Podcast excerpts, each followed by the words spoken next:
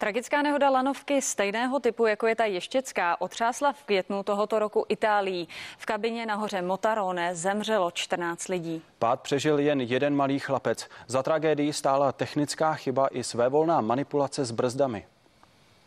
23. května k plošině na vrcholku hory Motarone v severní Itálii se blíží kabinka lanovky. Už na ní čeká zaměstnanec, aby otevřel dveře. To ale nestihne. Kabinka se pouhých pět metrů od cíle utrhne a řítí se zpět dolů. Nakonec naráží na podpěru, řítí se k zemi a zastavuje se až o stromy.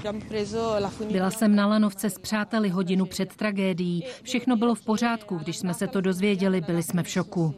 Vše ale v pořádku nebylo. Kabina byla stejně jako v případě té liberecké na dvou lanech, nosném a tažném. Tažné se přetrhlo a v tu chvíli měla na nosném laně sepnout automatická brzda.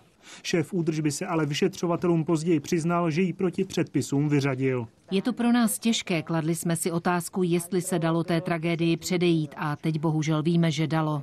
Kvůli manipulaci s brzdou byli obviněni tři lidé. 14 lidí zemřelo, přežil jen pětiletý izraelský chlapec Eitan. V troskách ale zahynula celá jeho rodina. Jakub Černý, CNN Prima News.